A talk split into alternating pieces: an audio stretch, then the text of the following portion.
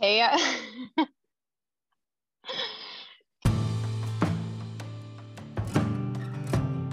Hey everyone, welcome to the Sister Show. No, I'm just kidding. Welcome to It's Not Just Your Family with Brittany, Lauren, and Aaron Noel.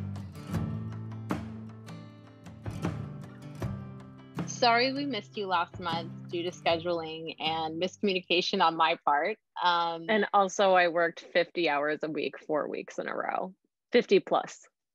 yeah, we missed last month and but now we're back. It's the month of March. We're halfway through and I can't believe it. It's pretty crazy. Brittany, um, what have you been doing like the last couple of months? What can what can you tell everyone about yourself? Aside from working crazy hours, yeah. um, oh, well, okay, so this is the time in high school forensics for all the competitions. So usually, I uh, like every other weekend or so, I would be driving to different colleges and high schools around the southeast Detroit metro area to judge and be at schools from like 8 a.m. to 5 p.m. Um, but because of the pandemic, we're doing it all virtually, which has its upsides, which is that I don't have to wake up at 6 a.m. on a Saturday. I can wake up at 7:30 and let my dogs out and make coffee and still be ready in time for the judges meeting at 8 a.m. And in between judging rounds, instead of just wondering what I'm going to do at this random school with no Wi-Fi, and eh, I mm. take my dogs out. have to have Wi-Fi. Gotta have Wi-Fi. Uh, I take my dogs on a walk, so that's been basically what I've been doing every weekend um, since the end of January. Plus, working crazy hours. We're really busy at work, and oh, I did go with my mom and our niece. I said I, I should say our mom and our niece to Grand Rapids last week, and we went to go see the butterflies at the Meijer Gardens, which was really nice. Awesome. For anyone who doesn't know what forensics is, can you give like a quick elevator pitch?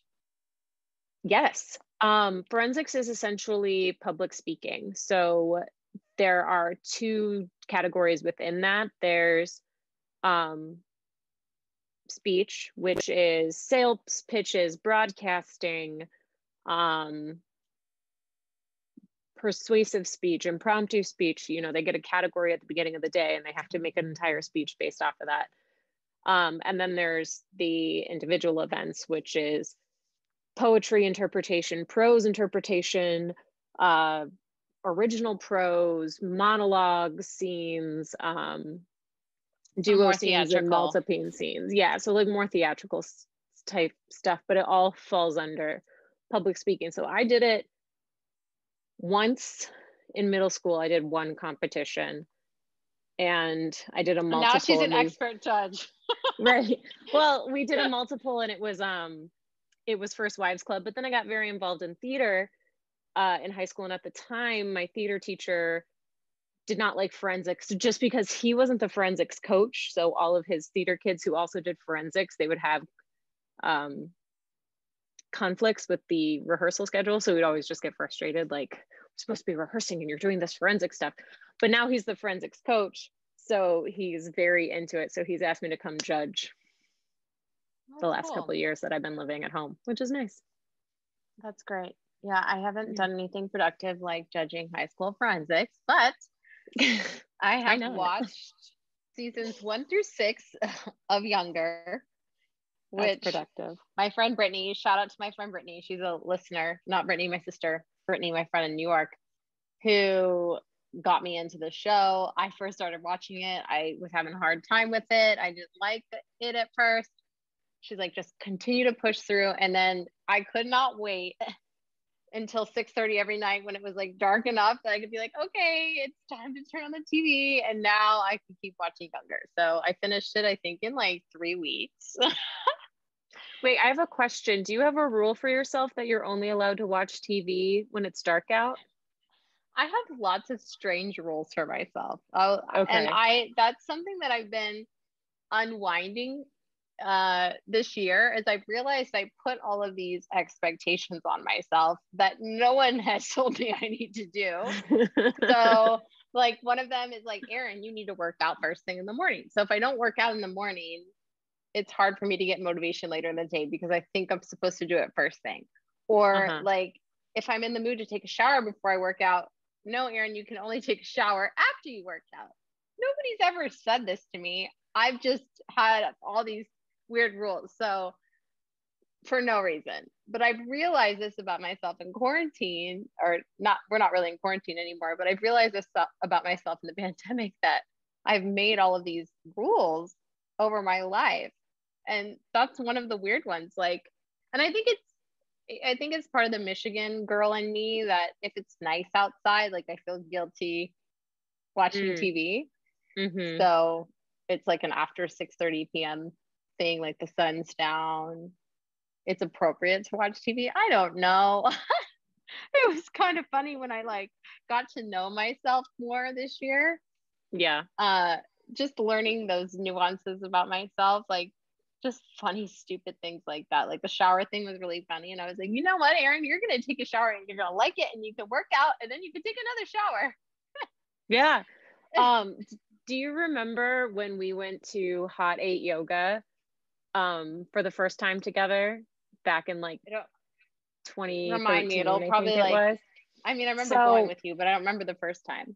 So we went like for the first class and i one of the things that i thought was so funny is i put you as my emergency contact and you were like we're in the same class what is that going to do and then your emergency contact was mom and i was like mom's in michigan what's that going to do but uh, so the true. teacher the teacher who was uh, conducting the class had just come out of the shower and she was like checking people in. And you said to her, you were like, Did you just take a shower before we're about to do a yoga class?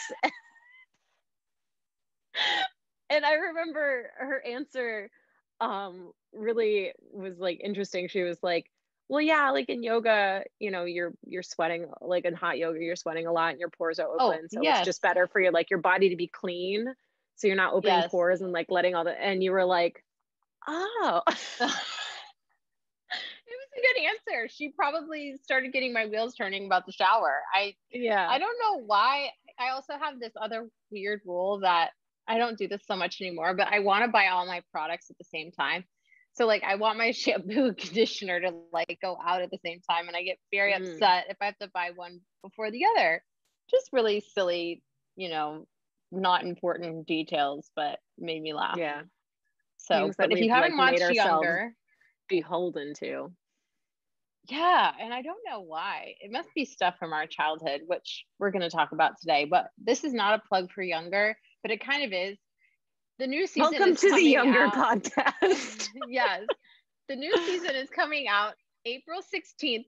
My friend just told me about it. Brittany, who I love, Brittany, my friend in New York, not Brittany, my sister. Just clarifying again. And I, I'm very excited because there might be a spinoff with Hilary Duff, and I've already DM'd her about it. She hasn't, she has not responded, but I've let her know. Dare she? Yeah, I mean, she needs to make it happen. Hell, Hilary. Yeah, Hilary, come on, respond like to a great DM. friend on the show. Right back to my DM. So yeah, so that. Oh, that's funny. So that's that's that situation. But today, uh, we had a few ideas of things that we could talk about today. But I think before we start bringing guests on our show, it was probably best for us to tell our own story so that people feel comfortable to tell theirs. So today we're going to talk about how our family's divorce happened from our perspective. We realized when we were older and adults that even though we went through the same thing, we went through it differently. And I think when you're looking at a group of siblings or like one family unit, it's hard to imagine everybody's having different feelings around it. But I think when we've talked about situations that have happened in our past, I know Brittany remembers them differently than I do. And sometimes she remembers things that I don't. And we're all processing differently. So we thought today would be great to talk about what our life was like before the divorce, kind of that period right before our parents decided to separate. And then what that process was like when our mom told us that it was happening and then moving out and then kind of like when the dust started to settle in the new space and what that was like too because i know whether you've been through it before you're going through it now within your family um, it can be a really isolating place to be because there's not especially when when it happened in our family we were going to a conservative christian school and there weren't a lot of divorced kids and families. So um, yeah, so that's what we're going to talk about today. So, the biggest thing that I remember is how weird our parents were in comparison to my friends' parents. Mm. And I remember always thinking, but, but not because when you're a kid, you don't know what's normal. You don't know that if your family has issues or whatever, um you know like if you have an abusive parent you don't know that that's not how a parent should be mm-hmm. um or if your parents don't love each other you don't know that that's not how mm-hmm. a marriage should be you know like you you just you don't have any frame of reference you know outside of tv shows of what it should be like excuse me i just almost burped a little bit uh You getting upset? Your stomach reacting? No. I made the TikTok pasta and it called for a lot of oil and it's like I had the leftovers for lunch and it kind of hurt my tummy. Oh, um oh, okay. And so I just remember thinking so one of the things that was really weird about our parents was they slept in two California king mm-hmm. beds mm-hmm. pushed together yeah. and had a custom bed frame made for it. So you couldn't tell by looking at the bed because they had a custom bed frame and they had a custom comforter. Topper. Yeah. Yeah. So they each mattress had its own set of sheets and pillows and what have mm-hmm. you.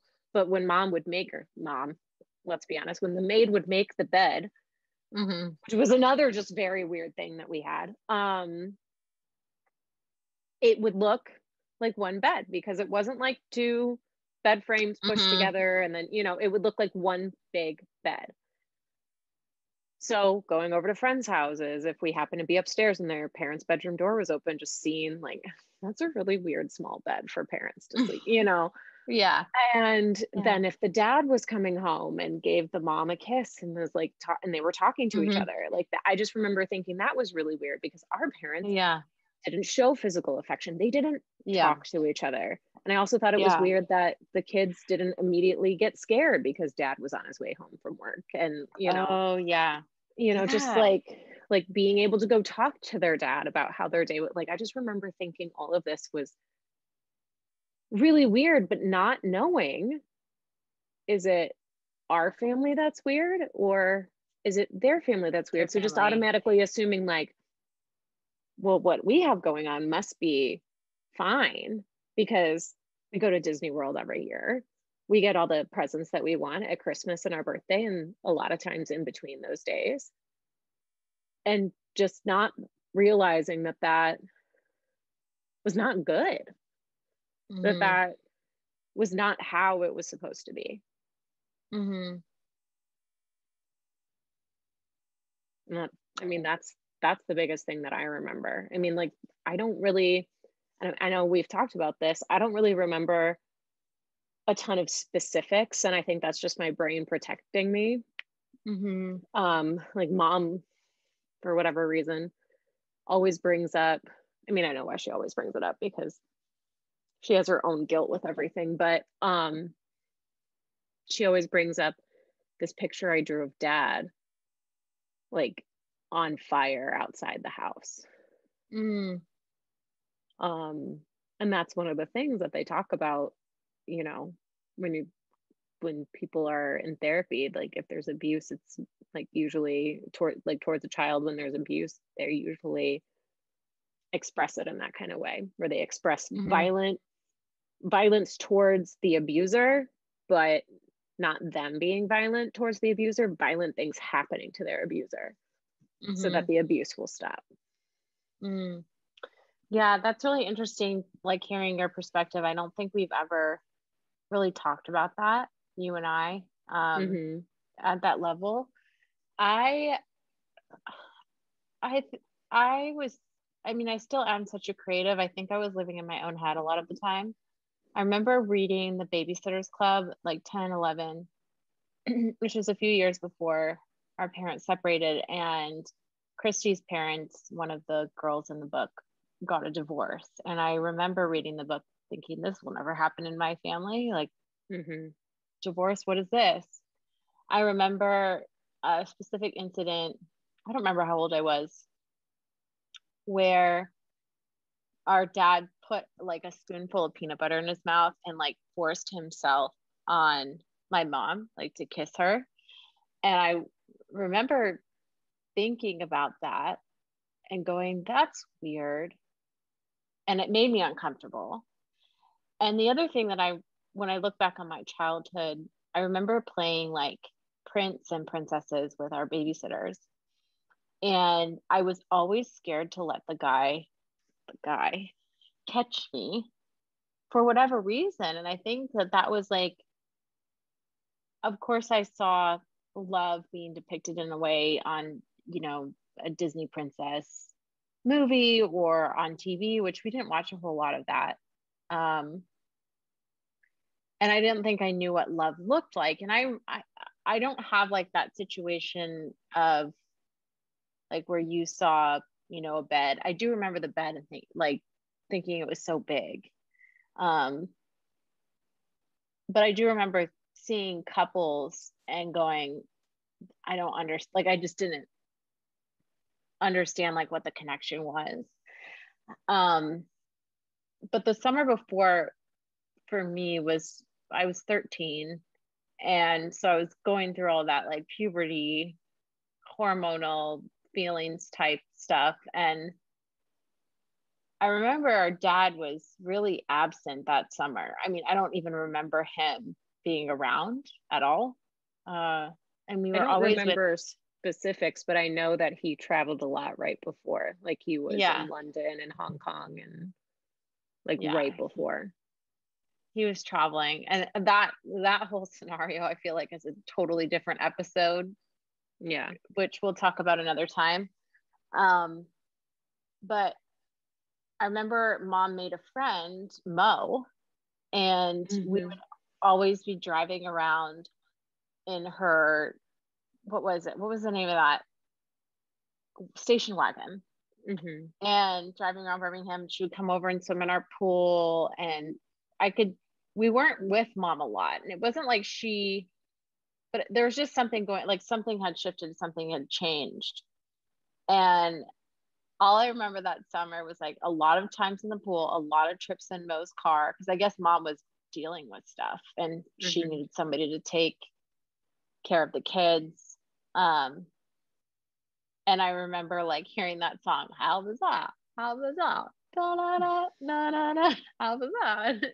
It's I, I think of that song and there's a few songs that I think about like Spice Girls and like Hanson MMMBop and that song that were like kind of those big songs of that summer and they like have such a sweet memory for me because it was like the summer before my entire life changed and your mm-hmm. life too and so that was like the last summer i felt like i was actually a kid because i was unaware of what was really going on yeah. and i didn't have the freedom to be a child after that i don't think any of us did even though you were more of a child than I was. I was a teen, mm-hmm. like a mm-hmm. very young teen. But I I do remember that and I I remember before any of this happened that having any kind of relationship with my dad was one based out of fear and also a lot of begging and pleading for him to spend time with us. Mm-hmm. So it was never like, hey, dad, come swimming. It was the answer was usually no, or he was hiding away in his office. So mm-hmm. we just, but there are so many people in our house throughout all of these years when our parents were together. Like Brittany said, like maids, and we had nannies, and mom would have parties at the house, and our grandparents mm-hmm. would come over, mm-hmm. and we would go to church every Sunday. It was I don't think we, I think you said something really important where you said, you know, we didn't know anything else. We didn't know anything different. I didn't uh, know, even know that we were like the rich family. Yeah. I didn't know what that meant. Like yeah. that to me was foreign, not that, that we were different. I mean, I went, I remember going to people's houses and feeling like their homes like were very comfortable and cozy and loving being at my friends' houses because it was so different from the seven bedroom house that we grew up in. Mm-hmm. Um, and there was a lot of space. I mean, we could have a whole episode about the silly things we used to do, like on the intercom and lowering things down the laundry chute. I mean, we had a yeah. great time in that house. Yeah. But that summer was, there was just a lot of strange dynamics that, again, I think I blocked them out too, where I just don't remember a lot, but I remember certain mm-hmm. things. And I'm trying to remember if that was my seventh grade year or if I no, yeah, it was going into my eighth grade year that we for some reason I thought it was seventh grade, but it was going into eighth grade and it was like I remember we'd had like the first day of school and then it was Labor Day weekend and normally, Labor Day weekend, I forget what we would do. We'd go up to Harbor Springs.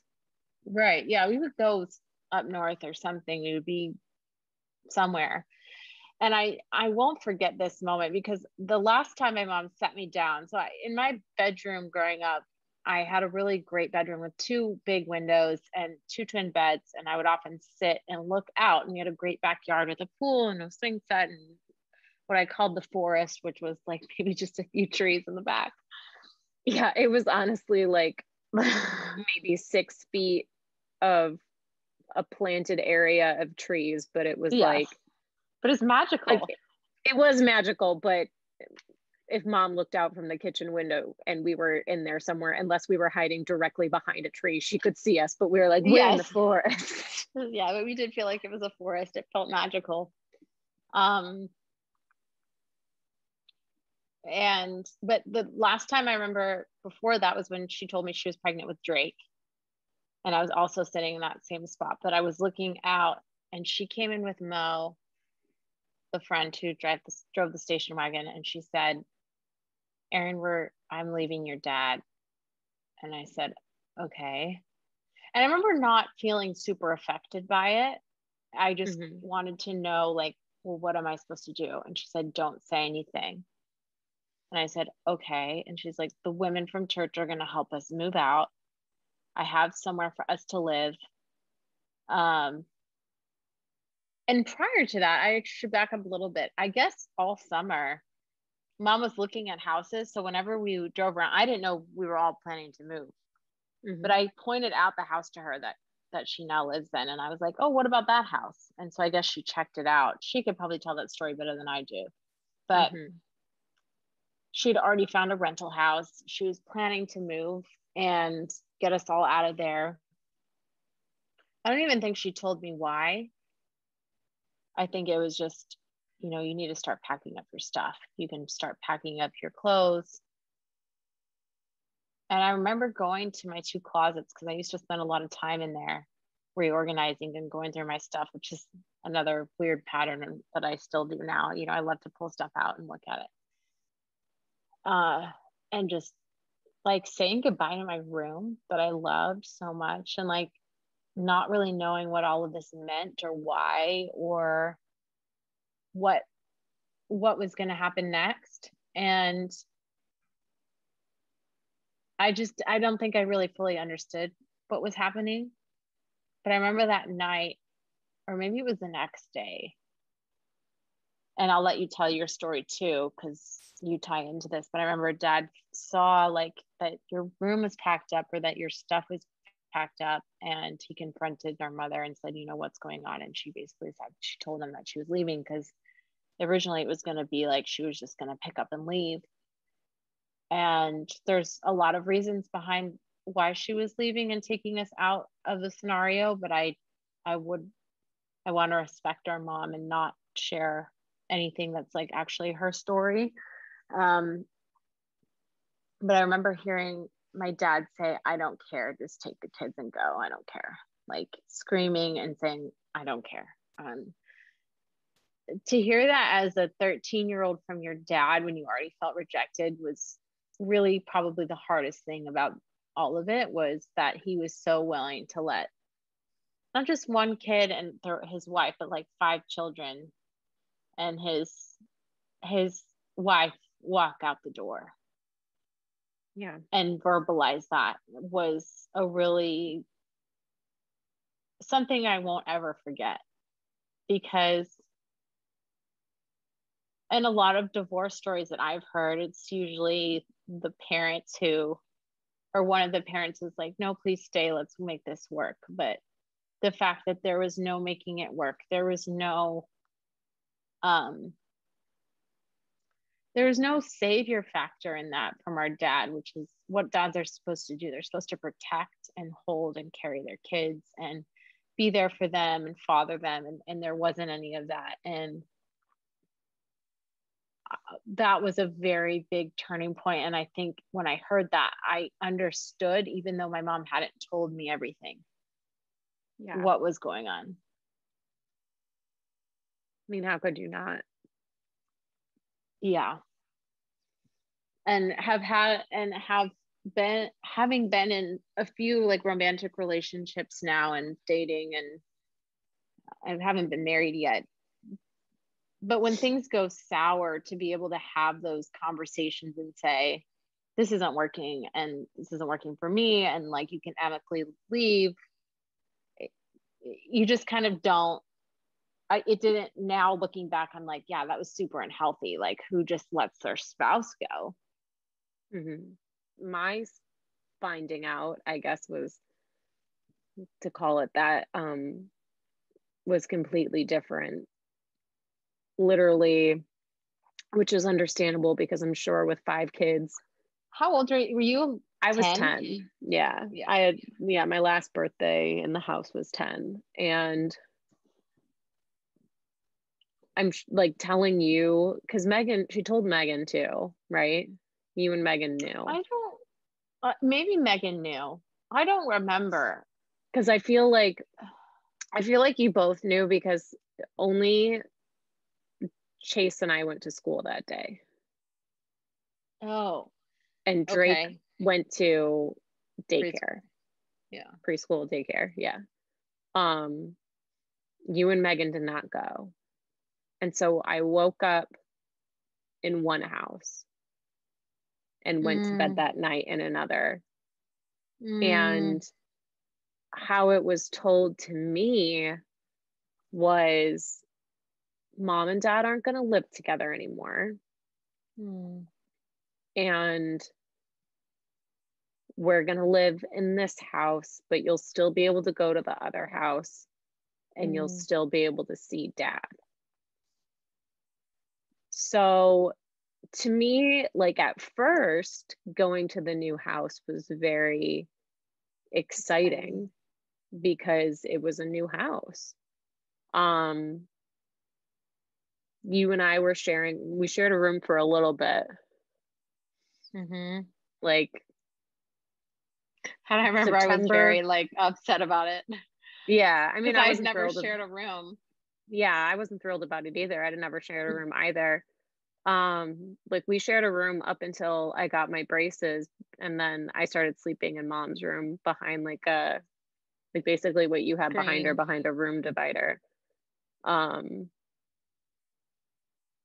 and i remember when i went to school the next day telling two of my friends amanda and rachel about it mm. and Rachel and mom had said, We're not getting a divorce. We're not getting a divorce, which I know was the plan in the beginning. That was the plan. Right. Yeah. That they would just never get divorced. Um, and they would just be separated. And so I was telling them, and I don't think I said that like they never said they're getting divorced. I think I was like, oh, my parents are separating. They're gonna live like we're gonna live in this different house, but we're still gonna go to our old house and like, you know, be able to use the pool and whatever. And I remember Rachel said, like, oh, so your parents are going to get a divorce. And I got so mm. upset. And I was like, no, mm-hmm. they're not. And she was like, yes, they are. Everybody who separates gets a, gets a divorce. And I was like, my mom, you know, my mom told me that they're not getting a divorce. They're just mm. separating. And just getting really defensive about that because that's what I was told. So that's what I believed. And that's what's happening. Why would my mom tell me something different? That mm-hmm. that doesn't make any Maybe sense. My mom lied to me. Yeah. Yeah. And it, and she didn't. That really was what they they had decided at the time. Um but like it just became more and more apparent over a few years because they they separated September of 97 and divorced July, I think it was, of 2000. So it was like mm-hmm. two and a half years of just fighting and still mm-hmm. fighting after that, but you know, fighting with a court involved. You know, yeah. and like thinking about it now, like because I didn't pack my room up and because they kind of just like took what they could, I feel like there is still stuff, or I mean, not anymore, but I feel like there was still stuff from my room that like I never got. But like again, my brain just protecting me, like I don't know if that's actually yeah. true. Yeah, and I I feel that way too with um with stuff like did it all come and I think I'm jumping ahead a little bit, but I think the hardest part for me in that process was the house was like our father was still living there and then he allowed the house to just go to crap. Like he didn't care for it. He didn't mm-hmm. so like everything was like it just felt like the like our world was in decay. Like our family but do you remember in... that started before? Yeah. Like we went right? yeah like not not obviously not as bad as when he finally left the house, but it's like I remember before we left, there were those two holes in the kitchen that were just never repaired. Oh yeah. See, I don't Between, I didn't remember that, but I do remember that now that you're saying it. Yeah. And like knowing who our parents are, if you knew them, you would immediately think that that was very strange just hearing that. Like holes in the kitchen that weren't repaired, like in the kitchen mm-hmm. wall. Um, but like my dad and my mom were the type of people that, oh, something's broken.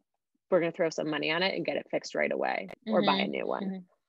So the fact that mm-hmm. there were these two holes in the kitchen wall, and I remember the kid, the way that the kitchen was, it had two swinging doors, and one would go into the dining room and one yeah. would go into the hall, and they were like what like a foot apart at most yeah like because it was literally just the size of the wall that yeah. separated the hallway from the dining room and it was that wall right there that there were like the two holes oh yeah and they just they i don't know how long they were there but they were they were never repaired by the time dad left the house like they were not they were still there mm-hmm. and that was just very weird because our dad made a lot of money and so mm-hmm. that was one of those i remember thinking that that was weird that we had these holes in the wall that weren't getting fixed because that wasn't that wasn't normal that wasn't our mm-hmm. version of normal mm-hmm.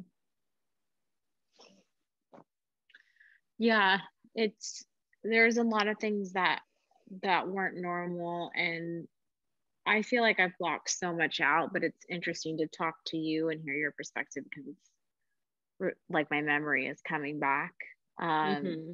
to those spaces. But I remember too just settling into that new house, and I knew life was never going to be the same. Mm-hmm. And I looked out from that bedroom, and I still had a beautiful view, like another little forest that we had and another little creek and it was a new neighborhood. But I immediately started struggling at school. Immediately was having problems with my friends. Like you said, I didn't know how to talk to anybody.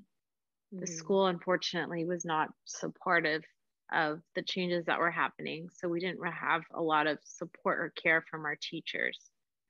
And our family, our extended family, uh, our grandparents, my on our mom's side lived live in the city, and so did our dad's parents. But it immediately turned into a he said, she said, and we were in the middle. And it was it was really hard. It was really hard. And I think, well, I know that's when I started daydreaming to escape my reality. Mm-hmm.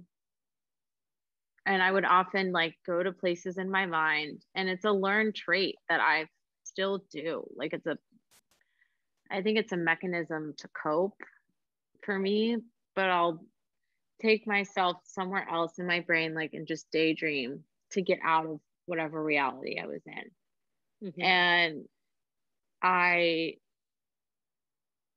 I um I really struggled. I really struggled. And I remember my mom would leave me with my siblings to go run an errand because she was a single mom and I would feel so much responsibility for everyone mm-hmm. in that house. And there's four other kids that were also struggling as much as I was. And yeah. it was it was really hard and I don't fault my mom for leaving me with the kids. I was 13 years old. I, you know, she had to run to the store. That's not a big deal, but everything felt like everything, every emotion, every situation just started to just build on itself and it it just everything felt explosive to me or like could be ignited really easily mm-hmm. among everybody. And I think that was really hard because we went from a place where it was kind of complacent, at least for us. You know, it was bad, but we didn't really know it was bad. And our it mom was, was manageable. Having, it was manageable.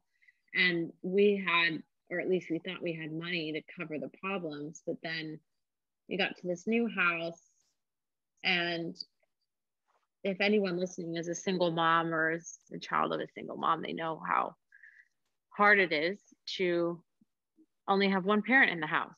I shouldn't just say single mom because there's single dads out there too. Go single parents. You guys have a tough job.